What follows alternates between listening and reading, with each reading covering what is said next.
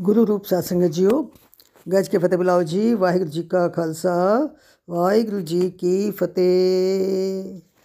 ਜਿਸ ਤਰ੍ਹਾਂ ਕਿ ਆਪ ਸਭ ਨੂੰ ਪਤਾ ਹੈ ਕਿ ਕਈ ਮਹੀਨਿਆਂ ਤੋਂ ਅਸੀਂ ਤਨ ਤਨ ਸ੍ਰੀ ਗੁਰੂ ਤੇਗ ਬਹਾਦਰ ਸਾਹਿਬ ਜੀ ਦੇ ਜੀਵਨ ਦੀਆਂ ਸਾਖੀਆਂ ਆਪ ਜੀ ਨਾਲ ਸ਼ੇਅਰ ਕਰ ਰਹੇ ਹਾਂ।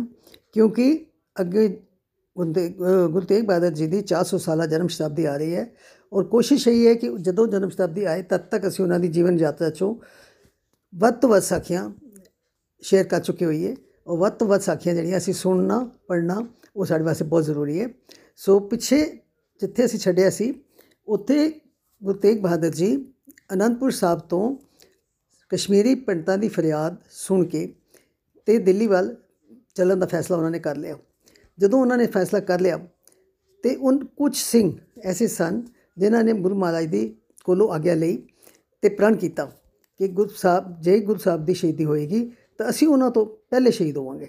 ਅਸੀਂ ਉਹਨਾਂ ਦੇ ਨਾਲ ਜਾਵਾਂਗੇ ਔਰ ਜੇ ਲੋੜ ਪਈ ਤੇ ਗੁਰੂ ਮਹਾਰਾਜ ਤੋਂ ਪਹਿਲੇ ਅਸੀਂ ਆਪਣੀ ਸ਼ਹੀਦੀ ਦੇਾਂਗੇ ਉਹ ਪੰਜ ਸਿੱਖ ਸਨ, ਭਾਈ ਮਤੀਦਾਸ ਜੀ, ਭਾਈ ਸਤੀਦਾਸ ਜੀ, ਭਾਈ ਦਿਆਲਾ ਜੀ, ਭਾਈ ਉਦਾ ਜੀ ਤੇ ਭਾਈ ਜਾਤਾ ਜੀ। ਖੈਰ, ਉਹ ਪੰਜ ਸਿੱਖ ਨਾਲ ਚੱਲ ਕੇ ਤੇ ਦਿੱਲੀ ਪਹੁੰਚ ਗਏ। ਦਿੱਲੀ ਜਦੋਂ ਪਹੁੰਚ ਗਏ ਤੇ ਉੱਥੇ ਔਰੰਗਜ਼ੇਬ ਉਹਨਾਂ ਦਿਨਾਂ 'ਚ ਕਿਤੇ ਬਾਹਰ ਗਿਆ ਹੋਇਆ ਸੀ, ਲੇਕਿਨ ਬੜਾ ਸਖਤ ਹੁਕਮ ਆਪਣੇ ਕਾਜ਼ੀਆਂ ਨੂੰ ਆਪਣੇ ਜੋ ਦਰਬਾਰੀ ਸਨ, ਉਹਨਾਂ ਨੂੰ ਉਹ ਸਖਤ ਹੁਕਮ ਦੇ ਕੇ ਗਿਆ ਸੀ ਕਿ ਜਿਸ ਤਰ੍ਹਾਂ ਮਰਜ਼ੀ ਹੋਵੇ, ਗੁਰੂ ਤੇਗ ਬਹਾਦਰ ਜੀ ਕੋਲੋਂ ਇਸਲਾਮ ਕਬੂਲ ਕਰਾਇਆ ਜਾਏ। ਔਰ ਕੋਈ ਵੀ ਤਰੀਕਾ ਇਸ ਵਾਸਤੇ ਤੁਸੀਂ ਵਰਤ ਸਕਦੇ ਹੋ। ਜਦੋਂ ਰਾਜੇ ਦੇ ਕੋਲੋਂ ਇਹੋ ਜਿਹੇ ਸਖਤ ਹੁਕਮ ਮਿਲ ਜਾਣ, ਤੇ ਫਿਰ ਕਾਜ਼ੀ ਮੁੱਲਾ ਔਰ ਜੋ ਦਰਬਾਰੀ ਜੋ ਹੈ, ਉਹ ਤਾਂ ਉਸ ਦਾ ਨਜਾਇਜ਼ ਫਾਇਦਾ ਉਠਾਉਂਦੇ ਨੇ ਔਰ ਉਸ ਤੋਂ ਵੀ ਜ਼ਿਆਦਾ ਜ਼ੁਲਮ ਕਰਨ ਦੀ ਕੋਸ਼ਿਸ਼ ਕਰਦੇ ਨੇ। ਸੋ ਜਦੋਂ ਮਹਾਰਾਜ ਪਹੁੰਚੇ ਚਾਂਦਨੀ ਚੌਕ ਤਾਂ ਸਭ ਤੋਂ ਪਹਿਲੇ ਉਹਨਾਂ ਨੂੰ ਔਰੰਗਜ਼ੇਬ ਦਾ ਹੁਕਮ ਸੁਣਾਇਆ ਗਿਆ। ਹੁਕਮ ਕੀ ਸੁਣਾਇਆ ਗਿਆ? ਕਿ ਜਿਵੇਂ ਮਰਜ਼ੀ ਤੁਹਾਨੂੰ ਇਸਲਾਮ ਕਬੂਲ ਕਰਨਾ ਹੀ ਪਏਗਾ। ਇਸਲਾਮ ਕਬੂਲ ਕਰੋਗੇ, ਬਦਲੇ ਵਿੱਚ ਜੋ ਤੁਸੀਂ ਮੰਗੋਗੇ, ਉਹ ਤੁਹਾਨੂੰ ਮਿਲੇਗਾ। ਪਰ ਤਨਗੁਰ ਤੇਗ ਬਹਾਦਰ ਸਾਹਿਬ ਤੇ ਪਹਿਲੇ ਹੀ ਆਪਣਾ ਮਨ ਬਣਾ ਕੇ ਆਏ ਸਨ ਕਿ ਮੈਨੂੰ ਇਹਨਾਂ ਦੀ ਰੱਖਿਆ ਕਰਨ ਵਾਸਤੇ, ਹਿੰਦੂਆਂ ਦੀ ਸਹਾਇਤਾ ਕਰਨ ਵਾਸਤੇ ਜੇ ਮੈਨੂੰ ਜਾਨ ਵੀ ਦੇਣੀ ਪਏ, ਤੇ ਮੈਂ ਆਪਣੀ ਜਾਨ ਕੁਰਬਾਨ ਕਰ ਦਿਆਂਗਾ। ਸੋ ਉਹਨਾਂ ਨੇ ਕਿਸੇ ਵੀ ਤਰੀਕੇ ਮੰਨਣ ਦੀ ਕਿਸੇ ਵੀ ਤਰੀਕੇ ਉਹ ਨਹੀਂ ਮੰਨੇ। ਜੋ ਜਿੰਨੇ ਵੀ ਉਹਨਾਂ ਨੇ ਲਾਲਚ ਦਿੱਤੇ, ਧਮਕੀਆਂ ਦਿੱਤੀਆਂ, ਜੋ ਕੁਝ ਵੀ ਕਿਹਾ ਕੋਈ ਮਹਾਰਾਜ ਟਸ ਤੋਂ ਮਸ ਨਹੀਂ ਹੋਏ ਤੇ ਉਹਨਾਂ ਨੇ, ਕਾਜ਼ੀਆਂ ਨੇ, ਮੁੱਲਾ ਨੇ ਜਿਹੜੇ ਉਹਨਾਂ ਦੇ ਦਰਬਾਰੀ ਸਨ, ਉਹਨਾਂ ਨੇ ਸ਼ਿਕਾਇਤ ਕਰ ਦਿੱਤੀ ਰਾਜੇ ਨੂੰ ਕਿ ਇਹ ਤੇ ਕਿਸੇ ਤਰੀਕੇ ਵੀ ਮੰਨ ਨਹੀਂ ਲੈ ਇਹਨਾਂ ਅਸੀਂ ਬਹੁਤ ਕੋਸ਼ਿਸ਼ ਕਰ ਲਈ, ਲੇਕਿਨ ਇਹ ਕਿਸੇ ਵੀ ਤਰੀਕੇ ਮੰਨਣ ਨੂੰ ਤਿਆਰ ਨਹੀਂ ਹੋ ਰਹੇ।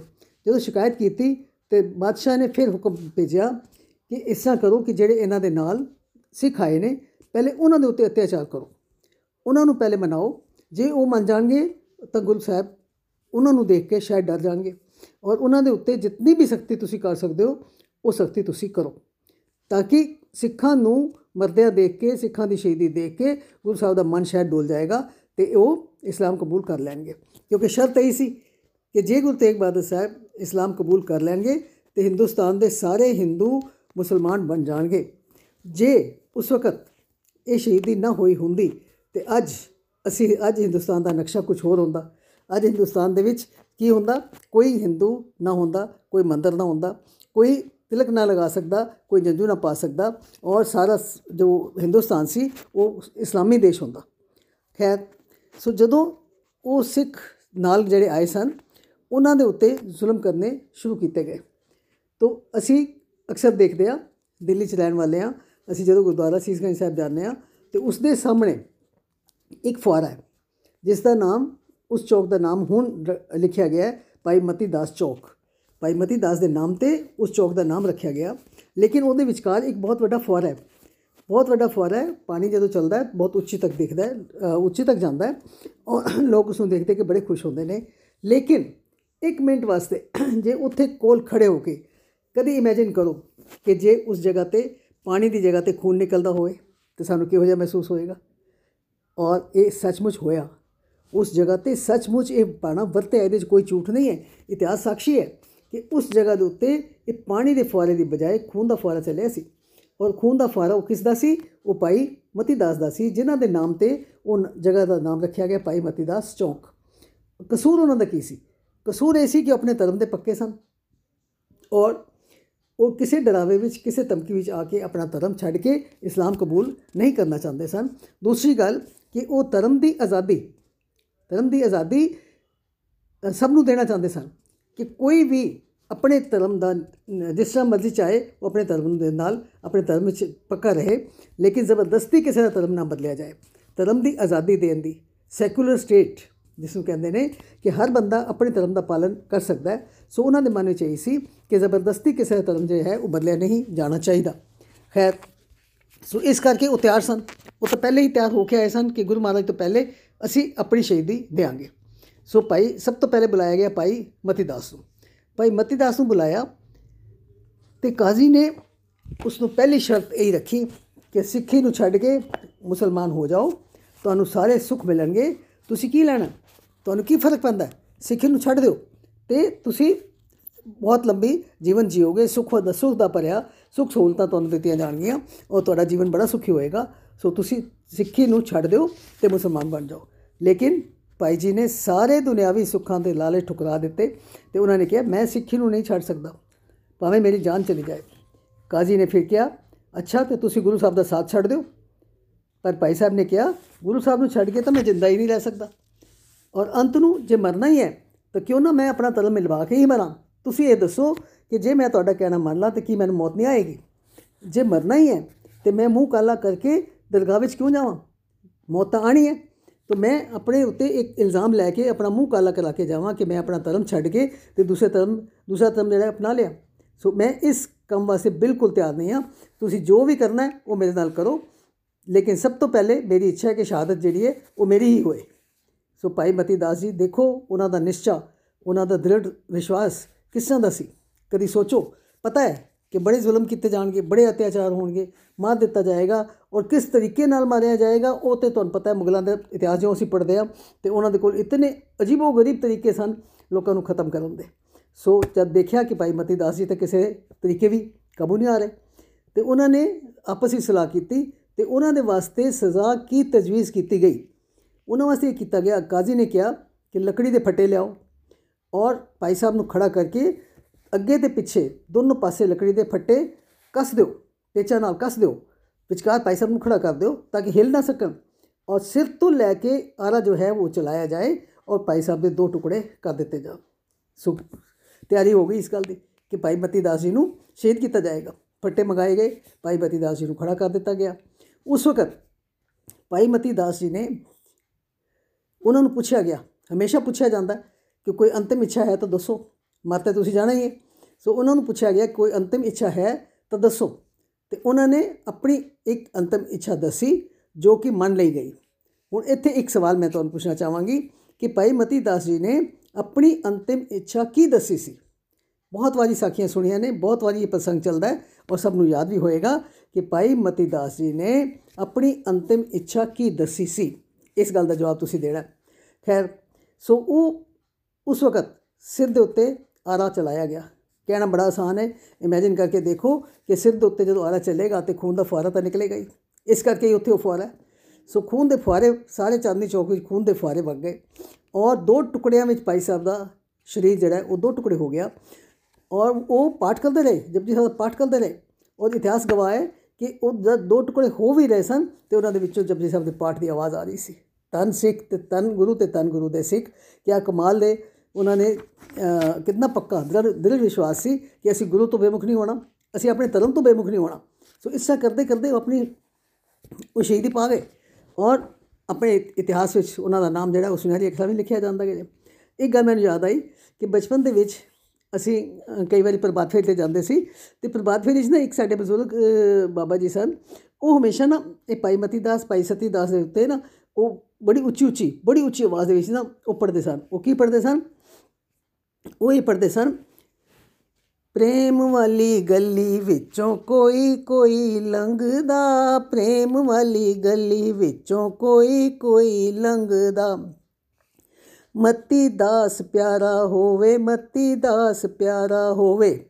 ਸੀਸ ਉੱਤੇ ਆਰਾ ਹੋਵੇ, ਸੀਸ ਉੱਤੇ ਆਰਾ ਹੋਵੇ। ਖੂਨ ਦਾ ਫੁਹਾਰਾ ਹੋਵੇ ਜਪਜੀ ਦਾਨ ਮੰਗਦਾ। ਪ੍ਰੇਮ ਵਾਲੀ ਗਲੀ ਵਿੱਚੋਂ ਕੋਈ ਕੋਈ ਲੰਘਦਾ। ਇਹ ਪ੍ਰੇਮ ਵਾਲੀ ਗਲੀ ਕਿਹੜੀ ਸੀ? ਇਹ ਤਾਂ ਗੁਰੂ ਨਾਲ ਪ੍ਰੇਮ, ਆਪਣੇ ਧਰਮ ਨਾਲ ਪ੍ਰੇਮ। ਤੇ ਸਾਡੇ ਇਤਿਹਾਸ ਵਿੱਚ ਤਾਂ ਹਮੇਸ਼ਾ ਹੀ ਆਇਆ ਕਿ ਜੋ ਤੋ ਪ੍ਰੇਮ ਖੇਲਣ ਕਾ ਚਾਓ ਸਿਰ ਤਲ ਤਲੀ ਗਲੀ ਮੋਰੀ ਆਓ ਮੌਤ ਦਾ ਡਰ ਤੇ ਗੁਰੂ ਮਹਾਰਾਜ ਨੇ ਸਾਡੇ ਅੰਦਰੋਂ ਕੱਢ ਹੀ ਦਿੱਤਾ ਹੋਇਆ ਹੈ। ਸੋ ਇਸ ਤਰੀਕੇ ਨਾਲ ਉਹ ਮੌਤ ਤੋਂ ਨਹੀਂ ਡਰੇ, ਆਪਣੇ ਇਰਾਦੇ ਦੇ ਉੱਤੇ ਕਾਇਮ ਰਹੇ ਤੇ ਆਪਣੀ ਸ਼ਹੀਦੀ ਦੇ ਗਏ। ਇਸ ਤੋਂ ਬਾਅਦ ਵਾਰੀ ਆਈ ਭਾਈ ਸਤੀਦਾਸ ਜੀ ਦੀ। ਭਾਈ ਸਤੀਦਾਸ ਜੀ ਨੂੰ ਸ਼ਹੀਦ ਕਰਨ ਵਾਸਤੇ ਬਾਹਰ ਬੁਲਾਇਆ ਗਿਆ। ਜੇਲ੍ਹ ਵਿੱਚ ਸਨ। ਗੁਰੂ ਤੇਗ ਬਹਾਦਰ ਸਾਹਿਬ ਮਹਾਰਾਜ ਦੇ ਨਾਲ ਹੀ ਇਹ ਸਿੱਖ ਜਿਹੜੇ ਸਨ, ਇਹ ਜੇਲ੍ਹ ਦੇ ਅੰਦਰ ਸਨ। ਸੋ ਜੇਲ੍ਹ ਵਿੱਚੋਂ ਭਾਈ ਮਤੀਦਾਸ ਜੀ ਨੂੰ ਬਾਹਰ ਕੱਢ ਕੇ ਸ਼ਹੀਦ ਕਰ ਦਿੱਤਾ ਗਿਆ ਸੀ ਤੇ ਹੁਣ ਵਾਰੀ ਆਈ ਭਾਈ ਸਤੀਦਾਸ ਜੀ ਦੀ। ਹੁਣ ਭਾਈ ਸਤੀਦਾਸ ਜੀ ਨੂੰ ਜਦੋਂ ਚੌ- ਚਾਂਦਨੀ ਚੌਕ ਦੇ ਚੌਕ ਵਿੱਚ ਬਾਹਰ ਸੜਕ ਦੇ ਉੱਤੇ ਲਿਆਂਦਾ ਗਿਆ ਤੇ ਉਹਨਾਂ ਦੇ ਉੱਤੇ ਵੀ ਉਹੀ ਤਿੰਨ ਫਾਰਮੂਲੇ ਉਹੀ ਲਗਾਏ ਗਏ ਕਿ ਪਹਿਲੇ ਲਾਲਚ ਦਿੱਤੇ, ਸਿੱਖੀ ਛੱਡ ਦਿਓ, ਧਰਮ ਛੱਡ ਦਿਓ, ਇਸਲਾਮ ਕਬੂਲ ਕਰ ਲਓ, ਕਲਮਾ ਪੜ੍ਹ ਲਓ, ਵਾਹਿਗੁਰੂ ਵਾਹਿਗੁਰੂ ਨਾ ਬੋਲੋ ਅੱਲਾ ਅੱਲਾ ਬੋਲੋ, ਕੀ ਗੱਲ ਹੈ?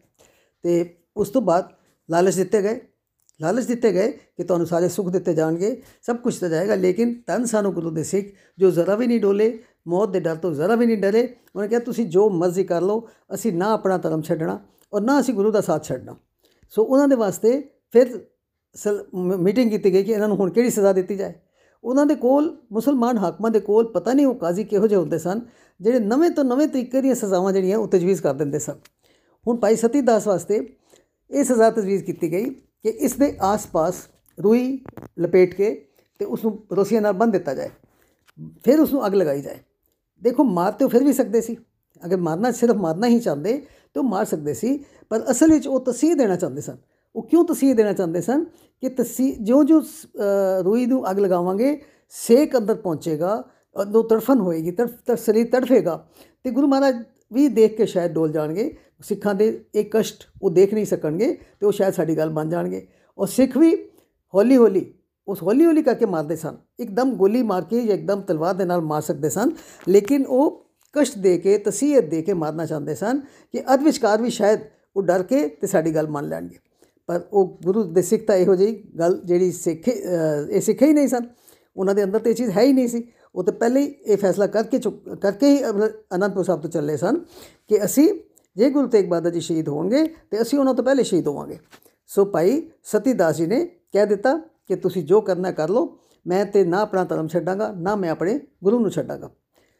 ਖੈਰ, ਸ- ਦੁਨੀਆ ਦੇਖਣ ਵਾਲੀ ਸੀ। ਲੋਕ ਆਉਂਦੇ ਸਨ, ਦੇਖਦੇ ਸਨ ਕਿ ਇਹ ਕਿਸ ਤਰੀਕੇ ਨਾਲ ਜ਼ਾਲਮ ਹਕੂਮਤ, ਕਿਸ ਤਰੀਕੇ ਨਾਲ ਇਹ ਇਹੋ ਜਿਹੇ ਮਾੜੇ ਕੰਮ ਜਿਹੜੇ ਉਹ ਕਰ ਰਹੀ ਹੈ। ਪਰ ਕੋਈ ਬੋਲ ਨਹੀਂ ਸਕਦਾ ਸੀ। ਇਤਨੀ ਦਹਿਸ਼ਤ ਸੀ, ਇਤਨਾ ਡਰ ਸੀ ਕਿ ਕੋਈ ਉਹਨਾਂ ਦੇ ਅੱਗੇ ਬੋਲ ਨਹੀਂ ਸਕਦਾ ਸੀ।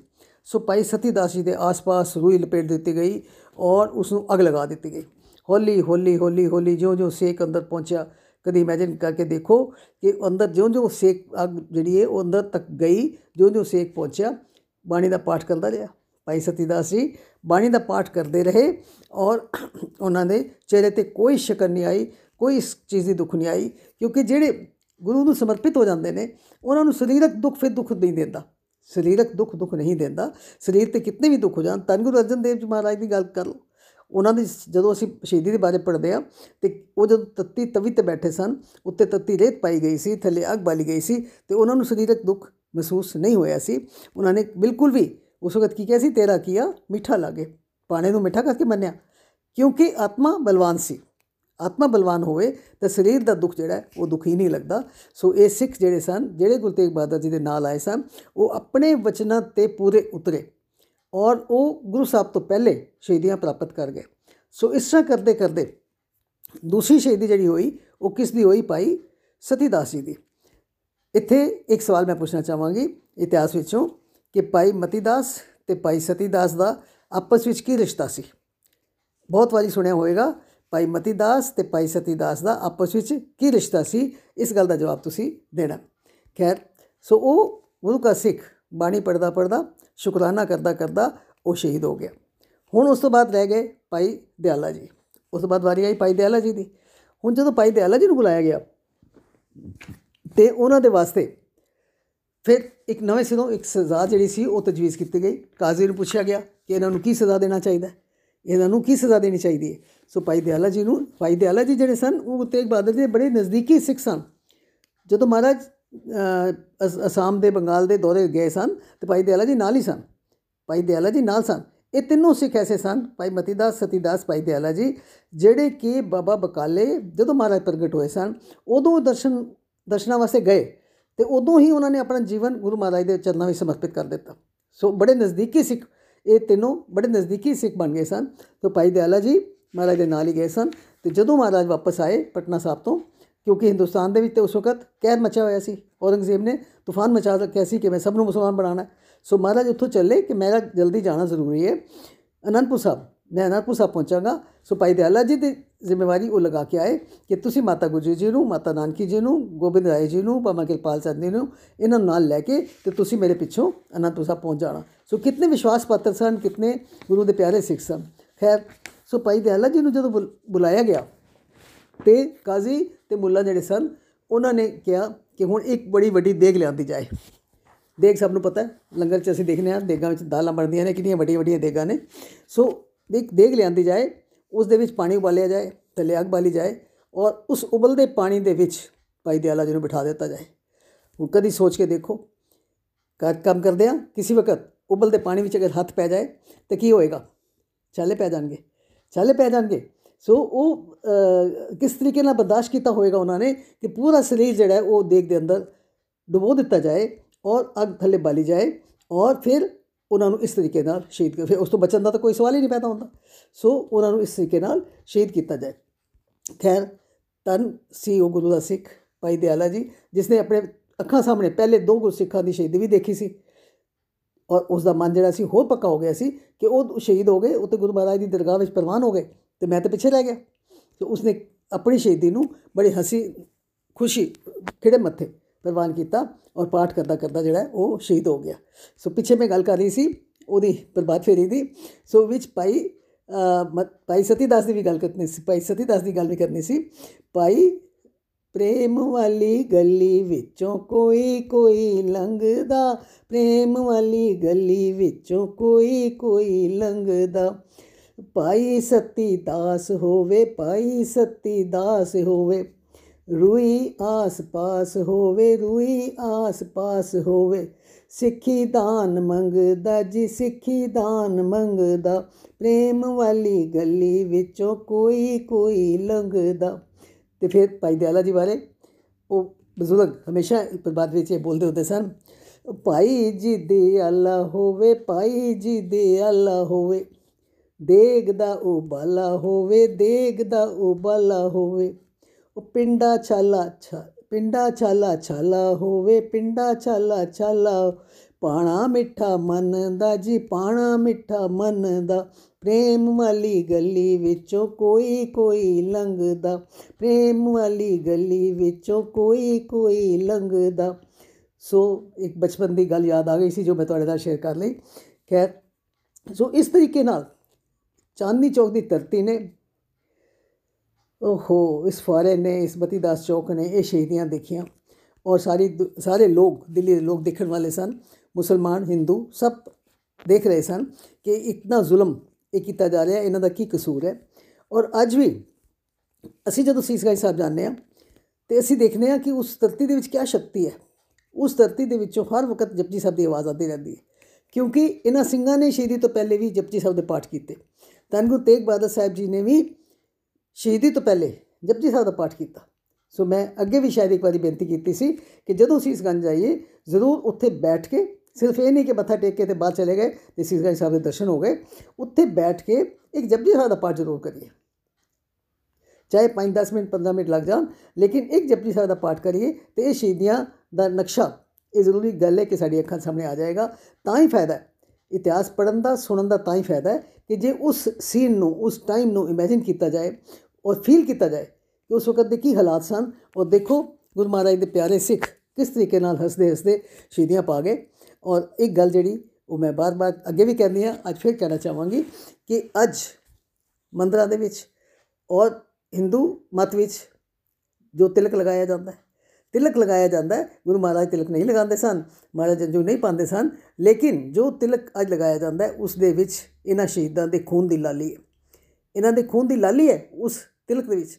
ਔਰ ਇਹਨਾਂ ਸ਼ਹੀਦਾਂ ਦੇ ਆਂਦਰਾਂ ਦੇ ਤਾਗੇ ਨਾਲ ਹੀ ਸਮਝੋ ਕਿ ਉਹ ਜਨੇਊ ਬਣਿਆ ਇਹ ਤਿਲਕ ਔਰ ਜਨੇਊ, ਤਿਲਕ ਜੰਜੂ ਰਾਖਾ ਪ੍ਰਪਨਾ ਕਾ ਕੀਨੋ ਬੜੋ ਕਲੂਮੇ ਸਾਕਾ ਇਹ ਤਿਲਕ ਔਰ ਜੰਜੂ ਤਾਂ ਹੀ ਸਲਾਮਤ ਹੈ ਜੇ ਇਹਨਾਂ ਲੋਕਾਂ ਨੇ ਸ਼ਹੀਦੀਆਂ ਦਿੱਤੀਆਂ।